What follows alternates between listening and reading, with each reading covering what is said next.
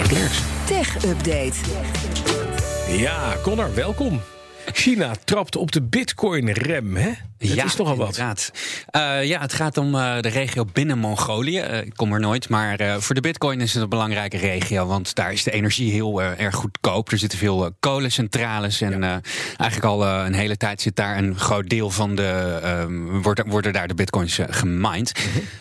En China is daar zelf niet blij mee. Eh Beijing die wil sowieso het eh, energieverbruik in die regio terugdringen. En dus moet het eh, volgens Bloomberg in april al eh, gedaan zijn... met het eh, minen van eh, de bitcoin in binnen. Mongolië. Zie, zie je dat terug in de koers van de Bitcoin? Heeft dit een tikje gegeven? Nee, zover ik eh, kan zien, ik had het wel verwacht. Maar Ja. eh, het gaat eigenlijk nog steeds eh, langzaam eh, mondjesmaat omhoog. Nu zitten ze rond de 48.600 dollar voor een bitcoin. Oké, dan Rudy Giuliani, de ex-advocaat van Donald Trump. Daarvoor de ex-burgemeester van New York.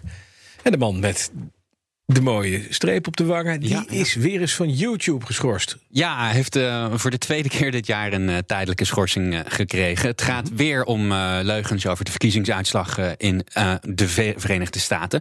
Volgens Bloomberg is dat zijn tweede strike, zoals ze dat noemen in Amerika, in eh, 90 dagen. En dat betekent dat hij twee weken lang geen video's kan plaatsen.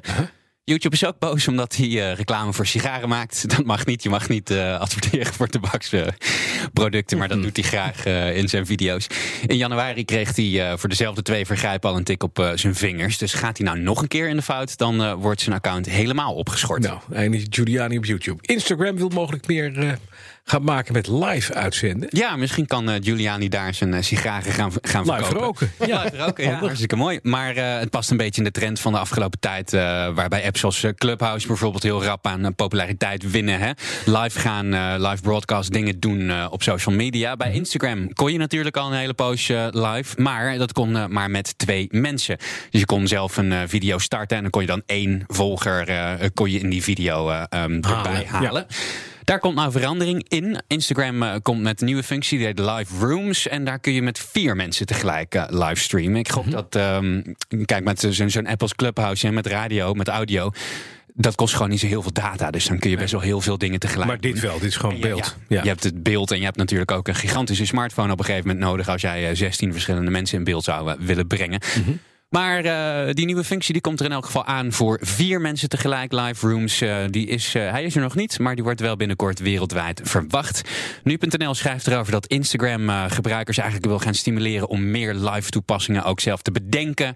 Eh, denk aan dingen zoals een talkshow of interactieve sessies met volgers, eh, dat soort dingen.